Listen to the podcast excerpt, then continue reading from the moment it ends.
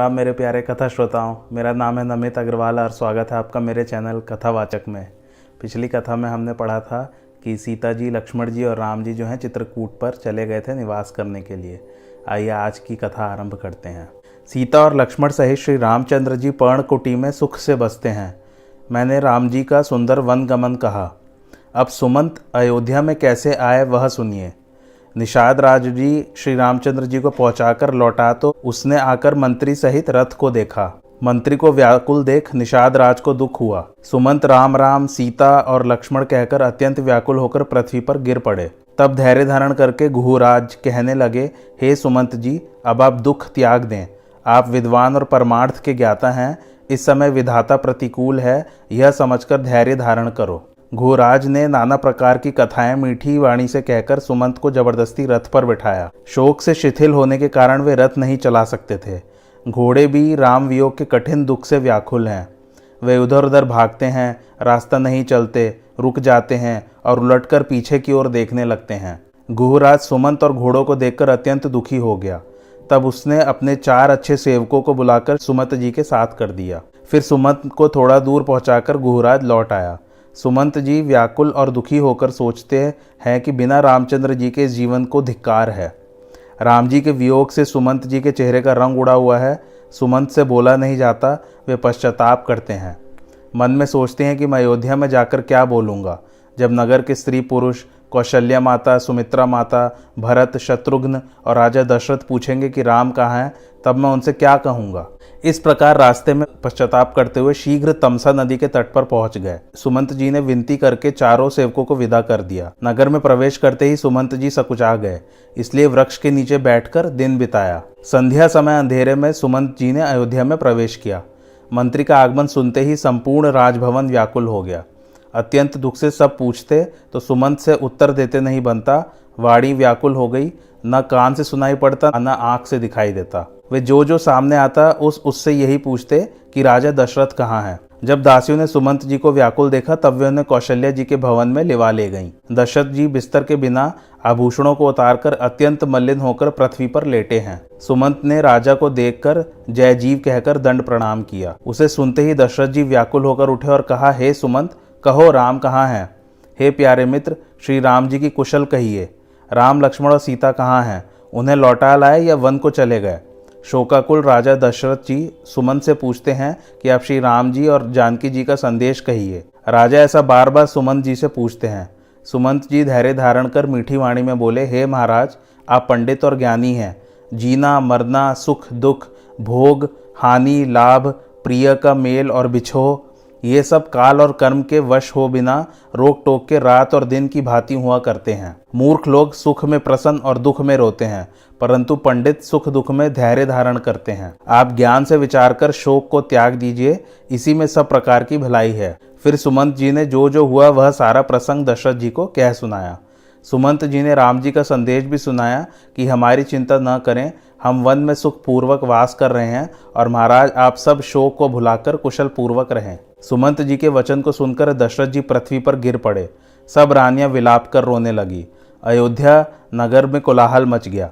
कौशल्या जी ने दशरथ जी को मलिन देखा, तब उन्हें लगा कि सूर्यवंश का सूर्य अस्ताचल को जाना चाहता है। तब कौशल्या देवी धैर्य धारण कर बोली, हे स्वामी, श्री रामचंद्र जी का विरह रूपी सागर अथा है। आप उसको पार उतारने वाले हैं। चौदह वर्ष की अवधि रूपी जहाज़ पर सब चढ़े हैं। धीरज धरने से पार हो सकते हैं। नहीं तो सारा परिवार डूब जाएगा। कौशल्या के मीठे और गूढ़ वचन सुन राजा ने नेत्र खोले और धैर्य धारण किया। तब दशरथ जी ने कौशल्या को अंधे तपस्वी की कथा कह सुनाई। महाराज दशरथ ने कहा, सुनिए, एक समय मेरे मन में शिकार खेलने की इच्छा हुई। सब साथ सजाकर वन को गया, साथ में सुंदर सेना भी थी। रात का समय था और मैं वन के सरोवर के तट पर बैठा था। उसी समय घड़ा हाथ में लिए सरोवर में श्रवण, जल के लिए आया। तुम्बा जल में जो ही डुबाया, त्यों ही उसमें शब्द हुआ। तो मेरे मन में विचार आया, तब मैंने मृग जानकर धनुष संभाल लक्ष्य भेदी बाढ़ उसके हृदय में मारा। जैसे ही उसके हृदय में बाढ़ लगा, उसने हा शब्द किया। तब मैंने पहचाना कि यह मनुष्य है। जब मैं निकट गया तो उसको देखकर बड़ा दुख पाया। श्रवण ने मुझसे कहा, हे राजन, हमारा सोच मत कीजिए, बल्कि जो मैं कहूँ वह कीजिए। मैं श्रवण नाम वाला व्यक्ति माता पिता की सेवा करता हूँ उनको प्यास बहुत लगी थी, इस कारण मैं जल लेने को आया था। हे राजन, आपने अज्ञान से मेरे हृदय में बाढ़ मारा, अब इसको खींच लीजिए, क्योंकि प्राण देह से निकलना चाहते हैं।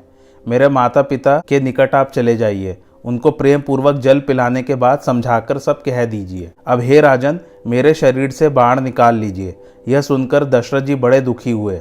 जैसे ही हृदय से बाण निकाला, वैसे ही उसने ओमकार का उच्चारण कर प्राण छोड़ दिए। महाराज दशरथ ने वह घड़ा उठा लिया और उसके माता पिता के निकट गए और बिना बात किए ही जल पिलाने लगे। तब वे दोनों पति पत्नी दुख मानकर बोले, हे पुत्र, तुम आज हमसे सुंदर वचन क्यों नहीं बोलते? बिना बोले हम जल नहीं पिएँगे यह बात सुनकर राजा अत्यंत अधीर हुए, फिर महाराज दशरथ ने सब वृतांत सुना दिया, जिसे सुनकर वे दोनों नेत्रहीन माता पिता पृथ्वी पर गिर पड़े। पुत्र पुत्र कहकर रोने लगे और मुझसे बोले, अरे अभागे, जहाँ पुत्र है, वह स्थान दिखाओ। तब मैं उनको वहाँ लिवा ले गया। दोनों पुत्र को गोदी में उठाकर बड़ा शब्द करते हुए रोने लगे।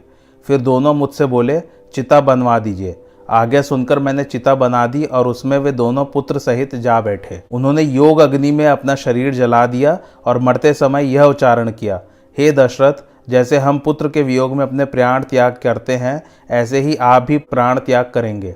यह वचन हमारा सत्य मानना। ऐसी कह तपस्वी शरीर त्याग, देवलोक को गए और मेरे मन में बड़ा शोक छा गया। पुनः मैंने अपने मन में विचार किया कि ऋषि ने बिना समझे ही शाप दिया।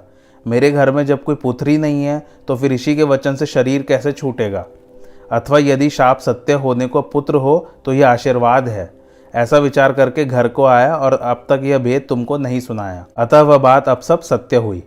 दशरथ जी श्रवण की कथा का वर्णन करके विकल हो गए और कहा, प्राणों से प्यारे राम, तुम्हारे बिना जीते बहुत दिन हो गए। हा सीते, हा लक्ष्मण, हा रघुवर। अनेक बार राम राम कहकर दशरथ जी राम के वियोग में देह को त्याग कर स्वर्ग को चले गए। दशरथ अपने जीने और मरने का फल पा गए। उनकी पवित्र कीर्ति अनेक ब्रह्मांडों में छा गई। उन्होंने जीवन भर श्री राम के चंद्रमुख का दर्शन किया और उनके बिछोह में प्राण त्याग दिए। शोक से दुखी होकर सब रानियाँ रुदन करने लगी। राजा के स्वरूप, शील, पराक्रम और प्रभाव का वर्णन करके विविध प्रकार से विलाप करती हुई बारंबार पृथ्वी पर गिर पड़ती हैं। घर घर नगर के लोग रुदन कर रहे हैं। सूर्यवंश का सूर्य आज डूब गया। सब लोग कैकई को बुरा भला कहने लगे। इस प्रकार रोते हुए रात्रि बीत गई। प्रातःकाल सब बड़े मुनि और ज्ञानी लोग वहाँ आए। तब उस समय श्री वशिष्ठ जी ने समयानुसार बहुत सा इतिहास कहकर अपने विज्ञान की ज्योति से सबके शोक का निवारण किया। फिर नौका में तेल भरकर उसमें राजा के शरीर को रखा। पुनः दूत को बुलाकर कहा कि तुम शीघ्र ही दौड़ते हुए श्री भरत जी के पास जाओ, परंतु राजा की मृत्यु का समाचार किसी से न कहना। तुम जाकर भरत जी से इतना ही कहना कि गुरुजू दोनों भाइयों को बुला रहे हैं। तब उनकी आज्ञा सुनकर दूत दौड़े। आज की कथा यहीं समाप्त होती है। कैसी लगी आप लोग को आज की कथा, मुझे ज़रूर कमेंट्स करके बताइए। और मेरे चैनल कथावाचक को लाइक शेयर और सब्सक्राइब ज़रूर कीजिए। थैंक्स फॉर वॉचिंग धन्यवाद।